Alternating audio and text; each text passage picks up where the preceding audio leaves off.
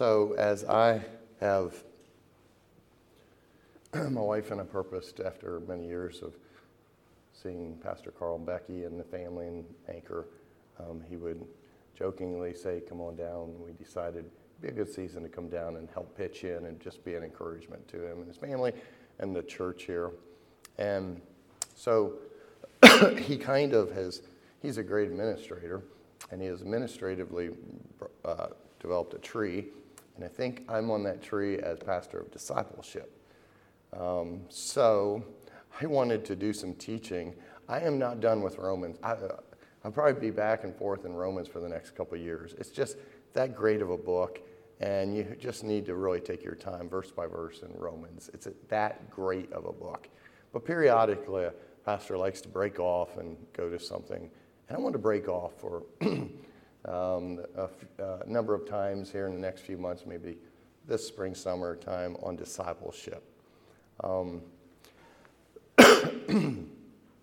It's that important to be a church of evangelism and edification, and the two E's in Ephesians.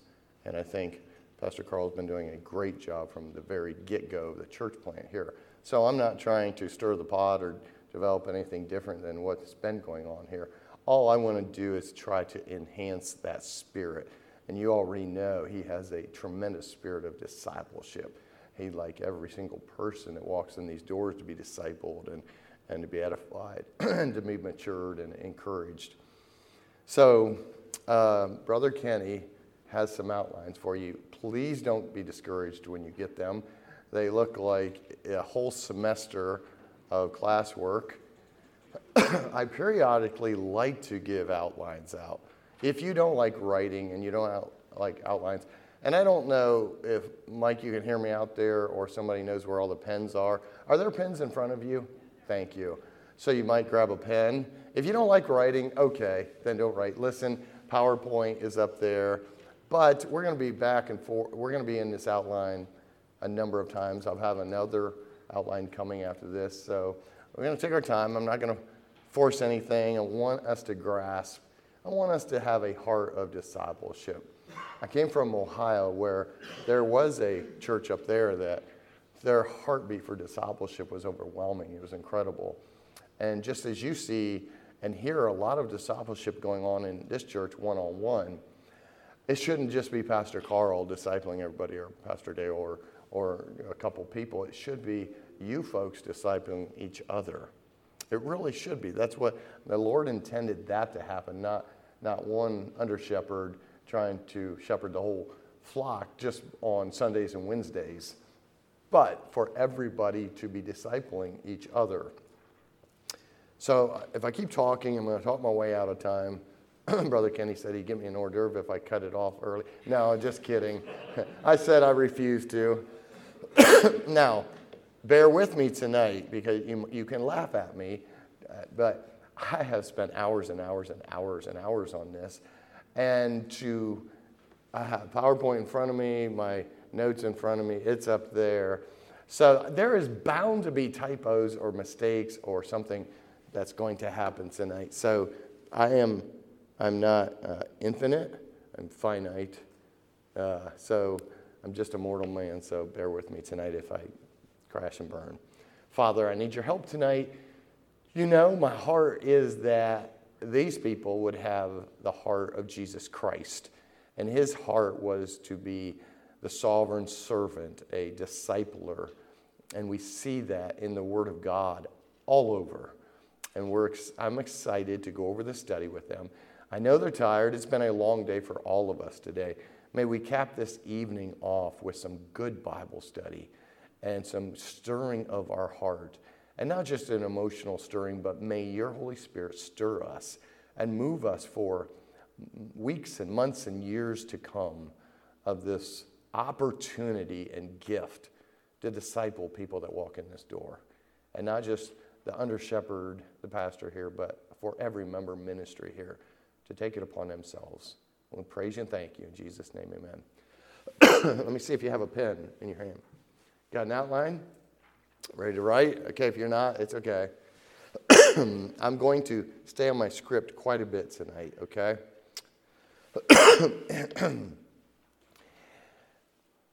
In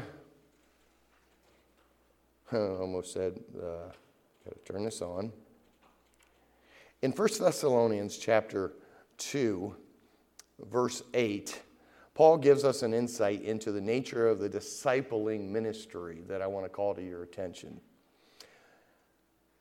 1 Thessalonians 2:8 says, "So being affectionately desirous of you," he wrote, "we are willing to have imparted unto you not the gospel of God only, but also our own lives, because ye were dear unto us." And I'm sorry I don't have that text up in front of you, but Paul says it's not just the gospel. The gospel is the starting point. But Paul says we were willing to impart or pour out our own lives for you to see and understand what Jesus Christ is doing in our life. Jesus conducted himself among his disciples as a servant. From his example, they were expected to learn that they, in turn, should be servants one to another and to their fellow men and women. Any doctrine of the Christian ministry which presents the minister as a ruler in the church or the people as righteous dictators in the church, folks, is unworthy of the president set by the church's Lord and Master, Jesus Christ. He never set the president. That Pastor Carl was Lord of this church. And he knows that. We all know that. And that you and I are righteous dictators from a righteous church. We don't operate that way. This is a hospital for the hurting, to give hope to people that walk in these doors. Not a ruler, but a servant. The Gospels teach that Jesus came to serve, not to be served, and taught his followers accordingly, folks. Not that lowly service will be rewarded by promotion to a position of greatness, but that in his kingdom, and you remember, lowly service is truly greatest. Being a servant at Anchor Baptist Church is the greatest that could go on in your life. As we study the marks of a discipler, some will be an encouragement to you, while others will be, I hope, convicting and challenging in some of the text. At some points, you may say, I can never become a discipler if this is what is expected of me. That's a common attitude in the church, folks. It really is. Pastor Carl, you disciple everybody. No matter if you have 5, 10, 15, or whatever, you disciple everybody. It's a common attitude. It ties into our self-centeredness and fear of failure, or I would say pride. Please realize, folks, that neither you nor I are fully mature as Christians. We are all progressing as Christians. All of us, folks, every one of us. I'm sure all the marks that I'm going to show you over the up and coming weeks, I'm sure all the marks are not lived out in your life in a perfect way, although they should be present to some degree, all the different things that we're going to go over, all the marks of a discipler. Nevertheless, folks, since Scripture is our guide, always, right, we will look at the marks of a discipler that are the standard of the Word of God. Nothing radical, nothing new, but there's a standard of the Word of God. And understand that the Bible never caters to man's sinfulness or imperfections. The Bible states exactly what the godly requirements are, the ideals.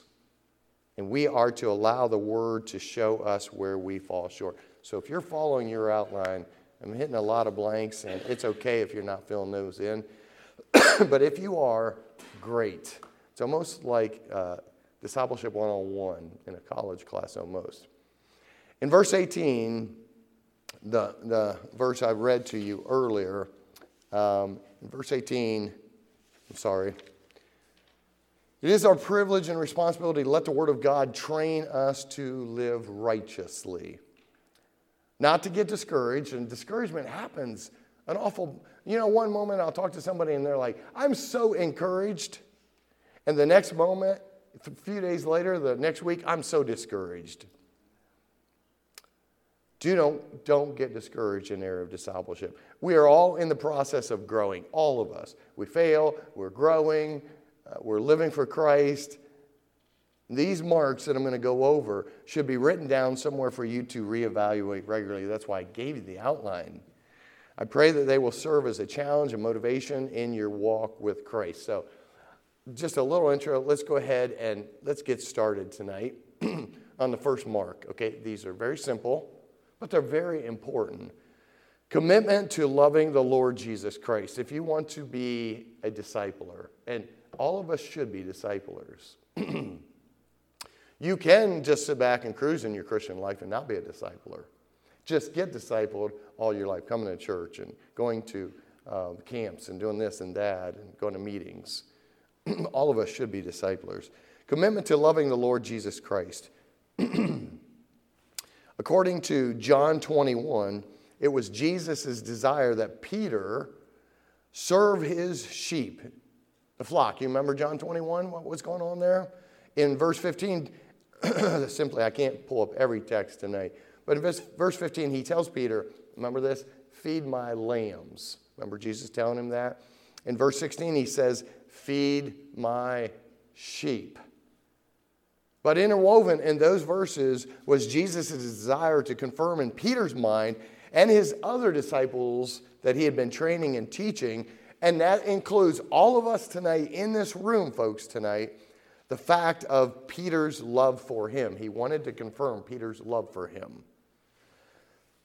Jesus did not ask Peter, Peter, do you love the flock? No. Great. Don't put water up here, Brian. Peter, do you love the flock? No. Christ said, do you love me? Do you love me? Why?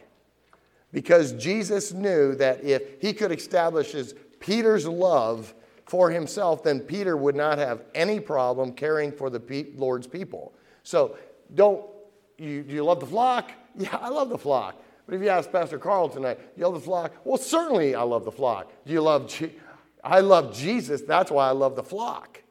And so that's what the Lord is trying to get across to Peter that night. His focus would be right if his focus was on the Lord himself, his love for Jesus himself. If he loves Jesus, he'll love the flock. If you love Jesus, guess what? You'll love the people around you.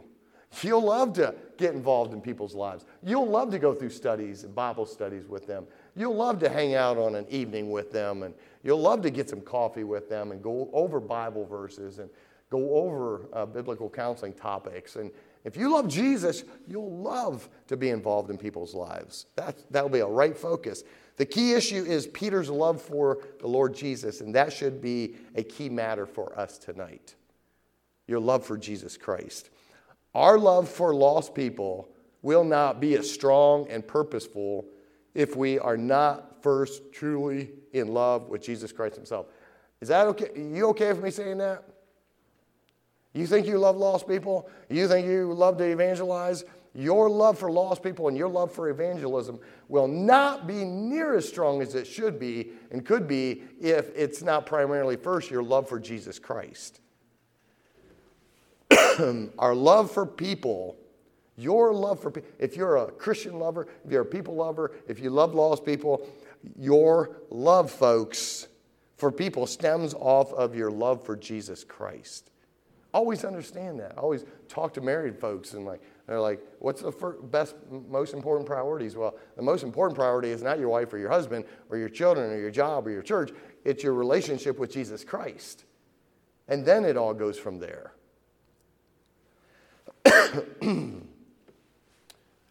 So, let's look at some subpoints here.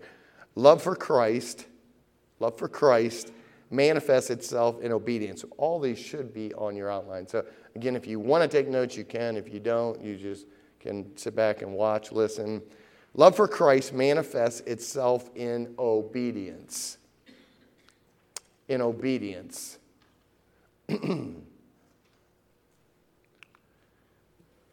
First John 21, verse 19. Jesus tells Peter to do what? Follow me, right? Follow me. In verse 18, Jesus told Peter about his career. A new responsibility. Jackie, you just recently, in the last number of months, got a new career as a Christian. Jesus said, come follow me. You got a new career.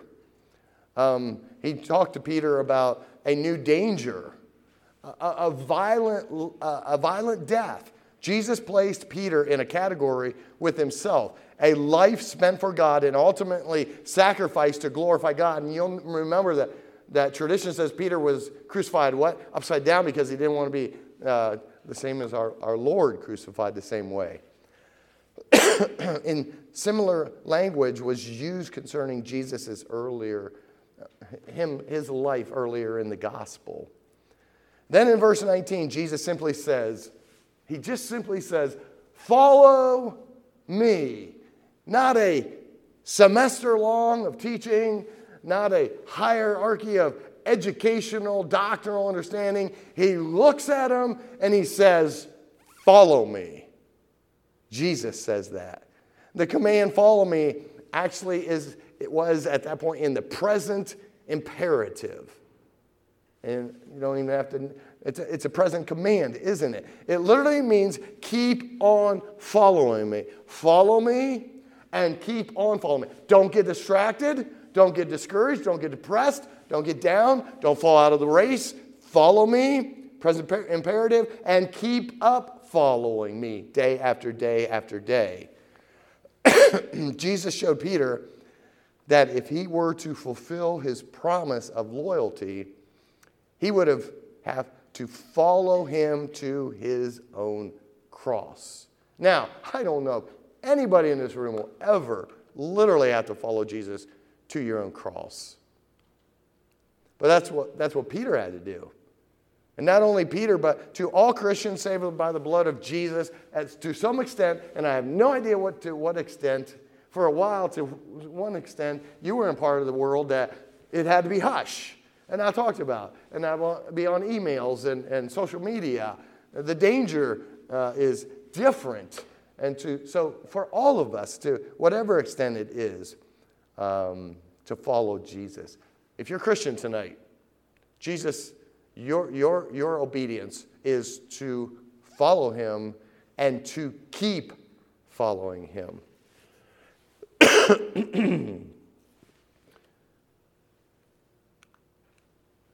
In John 14:15, Jesus said, if you love me, and we already said, what's the premise? I love lost people. I love the church. I love people. Do you really, who do you better? Jesus. And he says here, if you love me, you will keep my commandments. You will keep my commandments. If you love me, you will keep my commandments. Subpoint on your paper. If you want to know whether you are loving Christ. Now, I ask a lot of questions in this study. I'm just a question guy. I love to ask questions. If you want to know whether you are loving Christ, do not ask yourself, how many times have I told the Lord, I love you? No. Ask yourself this, because you can tell your wife, you can tell your husband, I love you, I love you, I love you, I love you, right? But that doesn't mean so much if you're not obeying. Ask yourself, am I obeying him? Am I obeying Jesus? The issue when measuring your love for him is the degree of your obedience. Are you an obedient Christ follower? Are you obedient to Christ? That's the answer. I love him. I don't want to go to church on Sunday. I don't even want to go to church. I watch him on TV. I'm okay, but I just sit at home and Good to see you if you're not okay and you're watching the live stream tonight. We're glad you're watching. But I love Jesus, and I don't want to get a Wednesday night. I love Jesus. Forget about ABS. I love Jesus, and I don't need to disciple anybody. I love Jesus, but I love my home. I love to relax. I love the sun. I love the beach.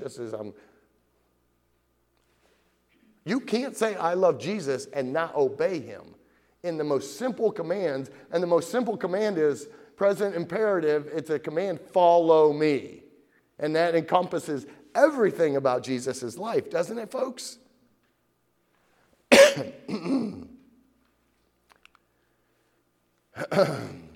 Loving Christ is not an emotion, but rather a matter of obedience. It is an act of the will. Now listen, if I said tonight, my premise was tonight, you know, it gets a little bit frustrating when you say it's not an emotion because I get all emotional. But if I say tonight that you're just all filled with emotion because you just love Jesus and let's just throw the beach ball out there and get passing around, crank the music, and let's just have a ball tonight and get the Coke and Pepsi out and donuts and I am so excited, I'm so emotional about Jesus. And then you go home and you get a call that your retirement thing fell out or you lost your job, young one, or this letter came in the mail, and you're like, oh, man, or somebody died, or some accident, or some illness, or cancer, or whatever circumstances life throws at you. And so emotion isn't the overriding factor here. It's obedience. It's an act of the will. Sometimes I don't feel like coming to church. Sometimes I don't feel like talking to my neighbor. Sometimes I don't feel like even shaking your hand. Sometimes I feel very selfish, very prideful, very me, my space. I want to sit home, watch Andy Griffith on a Wednesday night, eat popcorn. Forget about your emotions because they come and go. Great, there are some great emotions, and I love my emotions. I love the joy of ice cream. I love the joy of popcorn. I love the joy of food, chicken and fried chicken. I love steak. But you know, emotions come and go. Obedience is the key factor here tonight.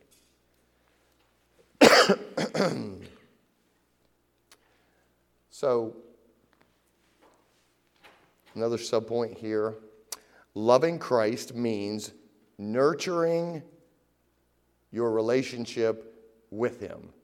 So important. You married folks tonight will realize what happens if you don't nurture your marriage. You missed the marriage retreat. You need to get back to the marriage retreat. Maybe one's coming, but we'll see this. You need more than a marriage retreat. You need to nurture your marriage.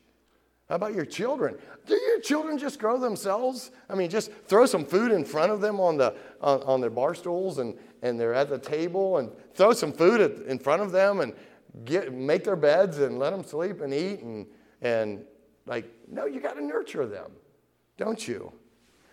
Loving Christ means nurturing your relationship with him. Nurturing your relationship with him. This means spending time with him, getting to know his love for you, and communicating with him. Does this sound like unorthodoxy? Like, really? Like a chefy? Like, you could lay out in the fleece and talk to Jesus and be with him and read his Bible and communicate to him and he's going with you everywhere? Yes.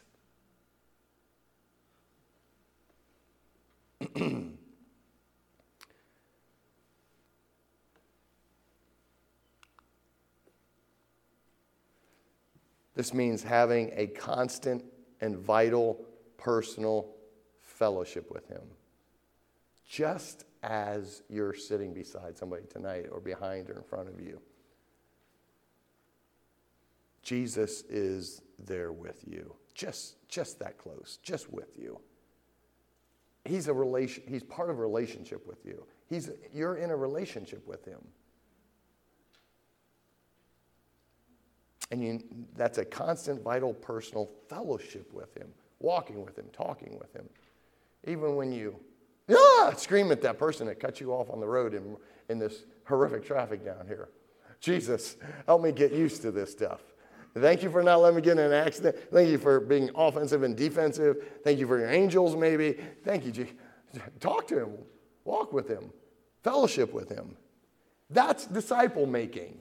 And folks, I will tell you, over the years, pastoring up north, just like Pastor Carl does, one after another, after another, after another, we would have kids in our home for a year, 2 years straight, eating popcorn, watching movies, going to Cleveland Indians, Pittsburgh Pirate baseball games, eating hot dogs, going over Bible studies, eating meals together, watching Christian movies together, fellowshipping with the Lord Jesus. Not just at church for people to see you, but every time you're out running all over the place, they were always welcome to go with us and be with us in our home and everywhere. Fellowshipping with Jesus. That's part of discipleship, folks. Sometimes it is out-and-out sin that keeps us from having a right relationship with the Lord. Sometimes it is. Come on now. You ever had a sinful heart? You all been selfish? I'm telling you, I'm a selfish guy. Sometimes it is just sin that keeps us from having a right relationship with the Lord. It's not Jesus' fault. He says, Brian, come follow me. Just keep on following me. Don't stop. Be consistent. Sometimes I'm like, oh, Jesus, I want a break. I want a pot pie, chicken pot pie. I want 3 of them. With buttered bread and jam, strawberry jam on the side. And I want to watch 3 movies and just chill. I'm tired. I'm stressed out. Life is busy. I just want to break, Jesus. Sometimes it's okay to take a break and relax and chill. Get in a hot tub or go relax, take a walk on the beach and whatever. Go golfing, whatever, relaxing you. But you understand what we're talking about here. You can't stop your relationship. You can't walk away from the Lord. You can't stop following him and serving him. You can't stop having a heart of love and discipleship with him, through him, and then that broadcasts out. When you walk in these doors, it's not like Pastor Carl is greeting 100 people and like, hey, we want to go over. You're all fellowshipping with Jesus, in love with Jesus, and because of your love and fellowship with Jesus, and not because of your emotions, but because of your obedience and commitment, you all are like, hey, can I help you find a seat? Is this the first time you've been here? Are you vacationing? Are you regular? You moved in? Are you familiar with this? Can I help you? I wanted to get in a Bible study.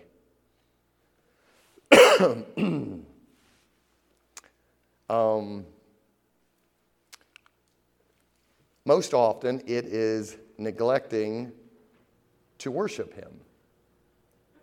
Neglecting to relate my life to him on a constant basis.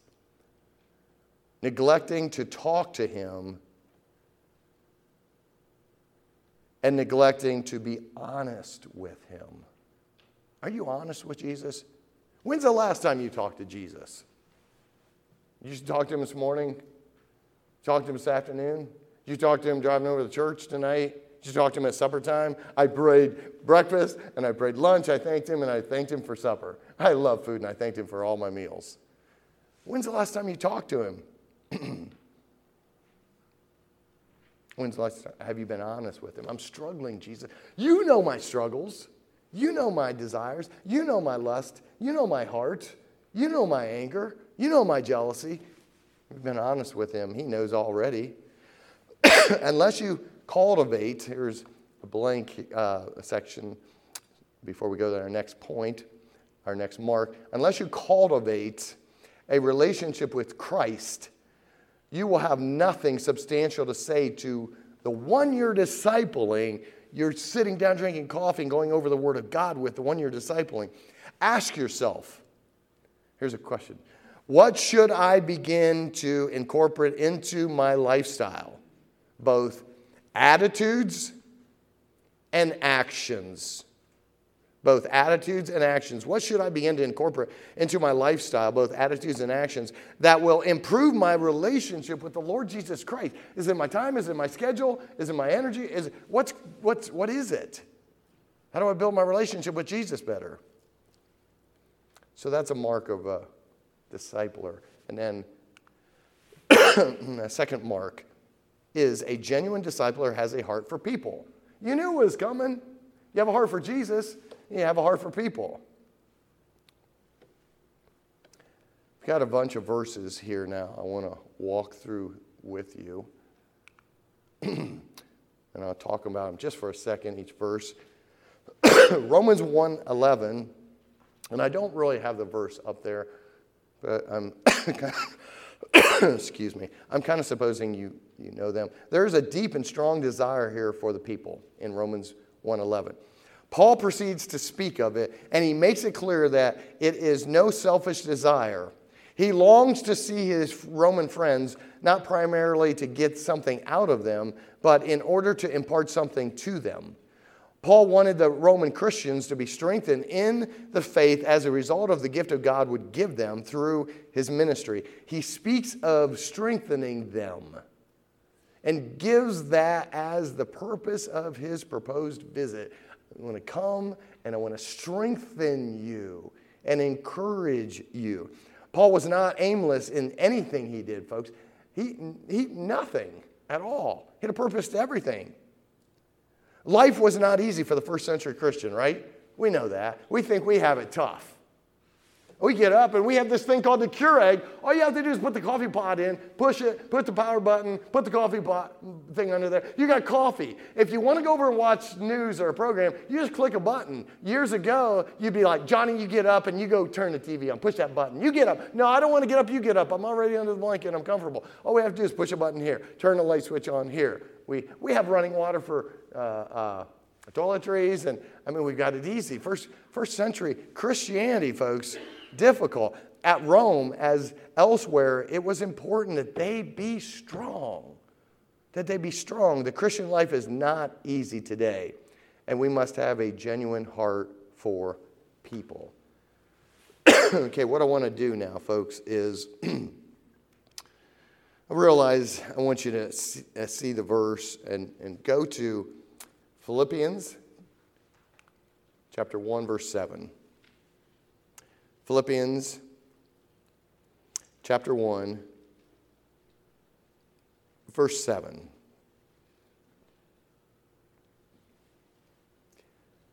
In this area of genuine discipler has a heart for people. Verse 7, Paul says, even as meet for me to think this of you all, because I have you in my heart, inasmuch as both in my bonds and in the defense and confirmation of the gospel. Ye all are partakers of my grace. Paul says, I have you in my heart. It's only fair that the apostles should feel this way about the church. Remember, Paul was in prison, in bonds, defending the gospel. The people of Philippi was also defending the gospel. So Paul says, I have you in my heart for participating in the work of the gospel with me. I love you. You're serving, you're working your butt off for the gospel. I am too. I'm in jail. You're getting roughed up. It's a difficult season of life in this century, and it's tough being a Christian, Paul would be saying, but I love you, Philippi. I love you, people. I love you, church. I'm working the gospel here where I am. They've got guys constantly, 24/7, chained to me. They're rotating them. I'm giving them the gospel. Some of the people in the palace here is getting saved, and you're working hard for the gospel too. I love you. That was Paul's heart for the people. You know what? You get Pastor Carl up there, and he's like, I love you folks. And people are, every Sunday, it's like a mad rush of people all over the place. Everybody's serving and talking and praying and fellowshipping and I know he's thrilled with ABS, all the people coming to all the classes, and the children's classes, and the nursery sometimes gets filled up, and it's wonderful. Philippians 1:8. Philippians 1:8. For God is my record, how greatly I long after you all in the bowels of Jesus Christ. Paul's not lying. God's his record. As Paul cannot find words to give expression to his longing for them, he appeals to the fact that God, who judges the hearts of men, knows how tenderly and sincerely he is attached to them. His heart's attached to them. How he has them in his heart, how his affection for them grows into a great longing for them. At the same time, it is not so much the intensity of his love and longing, but the distinctive nature of it, to which Paul gives expression by adding the phrase, in the bowels or the tender mercies of Jesus Christ. It is more than human love, folks. It's a spiritual attachment to Jesus Christ that causes all of us to love each other. Why do you text other church members? My wife gets lots of texts from you, ladies. Why do you text each other? Because you what? You love each other, don't you? You love each other. It's a spiritual attachment to Christ. With the heart of Christ, Jesus, the apostles, longing for the church. It is Christ himself who in and through Paul loves them and longs for them. Here's a question tonight, folks. Do we love and long through the heart of the Lord Jesus Christ like Paul did for our brothers and sisters? Do you love your brothers and sisters like Jesus loves you, like Paul longed for those folks in his day? Philippians, trying to stay close here. Philippians 1. 24 and 25. If you have your Bibles or your phones. 24 and 25. Nevertheless, to abide in the flesh is more needful for who? You. He's always thinking of everybody else and not himself. And having this confidence, I know that I shall abide and continue with you all for your furtherance and for your joy of faith. Over against Paul's personally directed desire for the very best, he now weighs the interests of the people, the necessity of staying in life still longer for their sake. I want to go be with Jesus, but because of you folks, it is so important to be with you, to love you, because I love Jesus, to be with you. That's what Paul is saying here. This is not his own heart's desire. But the need of the church and his God-given calling in their behalf becomes the urge that ultimately determines his expectation for the future. I want to come to be with Jesus. I want to go to the third heaven. I think that he went and he's seen. But no way. The Lord's like, I've got a lot of work for you to do, and I got a lot of my people that need to hear my word from you. The church still needs Paul. The still needs Pastor Carl's, it still needs under shepherds. It still needs people to encourage them and to disciple them. They still need Jesus. For their sake, it was necessary for Paul to live on longer. To be with Christ is far better, and we would all agree with that. It's far better. But he says it is necessary to be here with you. Doctrinally, we would say it's far better to be with Christ. Doctrinally, more difficult, it's far more important to be here to edify you and to disciple you and to mature you.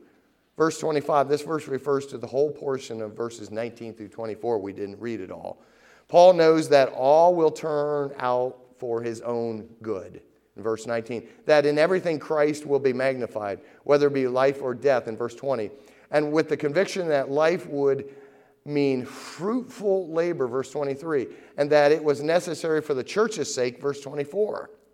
He adds in full assurance, I shall abide with you, or in other words, that God's way for me means longer life and continued labor in their life of faith, growth, development, and progress. It was indispensable that Paul be there for them. It's indispensable for that discipler to be discipling you. It's indispensable for you to mature in God's word and for you to maybe not sit on your lazy couch eating popcorn, which I like to do, but to get off that couch and to disciple somebody else and help mature them in the word of God.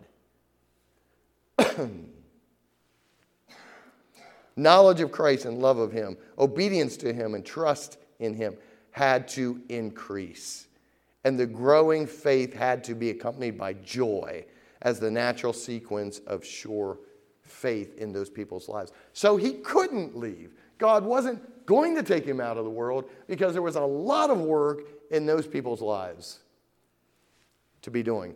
Paul so wanted to be with Christ, but he knew he had a job to do in discipling people. Is that your mindset tonight? Oh, boy. I'm going to get through a couple more verses and then I will stop tonight. Philippians 2:20. Philippians 2:20. Go to Philippians 2:20. For I have no man like-minded who will naturally care for your state. Timothy, right? Timothy, to be sure, is being sent because Paul has nobody like him who will look after and attend to the interests of the church in such a genuine and upright manner. For the whole circle, Mark and Luke was probably absent from Rome at this time. Brothers around him, do not put the cause of Christ in the foreground in such a way and with such self-forgetful devotion that he can send them. And that's what the rest, they're just all, after he is crucified, they're not even being useful. In Philippians 2:20, in verse 21, says, with others, their personal consideration, their own interests carry greater weight than their sacrifices on behalf of the cause of Christ. But Timothy, could you put your name in there tonight? But Timothy had the same mind as Paul. He had a heart for the people, and we must have this same heart at Anchor Baptist Church. The heart that has a spiritual interest in progress of others before their own. Do you have the spiritual interests of others more on your mind than your self-pleasure agenda? It's a tough one at times. It's a tough one at times. Philippians 4:1. Philippians 4:1.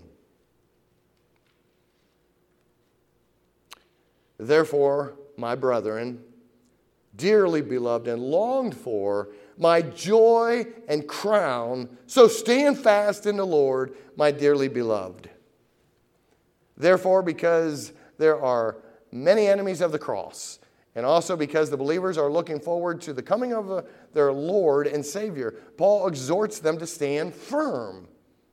And he does not just say, my brethren, but my brethren dearly beloved and longed for, Paul says to the church.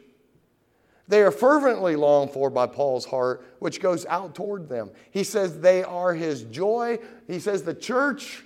Pastor Carl, go home tonight, maybe eat a piece of pizza or have a salad or just not anything, but he could go home and say, the church is my joy and my crown, just like Christ. Anchor Baptist Church. The Philippian believers gives Paul cause for great rejoicing in that they accepted and lived according to the gospel, which was preached to them. And for this reason, it is the crown or the garland of victory, folks, for the apostle who founded the church. Could we say that about people that we are discipling? Can there be a joy and a garland here at Anchor Baptist Church because of the discipling of people with other people? Your love for other people. One more verse now. Colossians 4:13.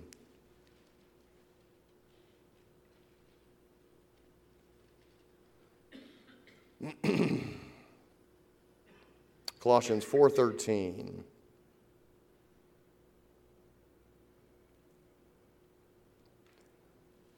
For I bear him record that he hath a great zeal for you. Personalize these words. And them that are in Laodicea and them in Hierapolis. Great zeal for them. Having observed Epaphroditus firsthand, Paul could bear record that he had a great zeal for the Colossians. And those at nearby Laodicea and Hierapolis, Epaphras is his fervent, agonizing prayers and his single-minded passion for the people's maturity must have greatly encouraged Paul and his other co-workers, and it should greatly encourage us today. we need to have that same great zeal to be involved in other people's lives. When's the last time you had somebody over to your house to eat? When's the last time you fellowship with somebody? When's the last time you've asked somebody to how their prayer life is doing or how can you pray for them?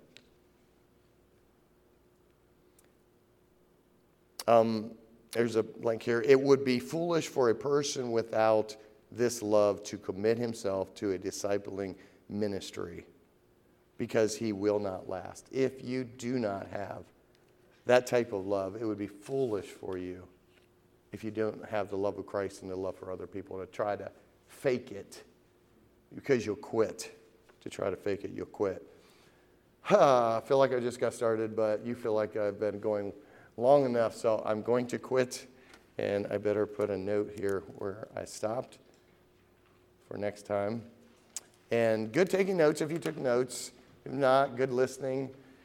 All I'm trying to do is I'm pouring out the scripture to you, pouring out the heart of Jesus. Really, the study for the up and coming months is going to be off of our Lord Jesus Christ's heart. He is sovereign, but he is servant to all that was around him on earth. So, folks, may we, as he has called us to follow him, may we follow him.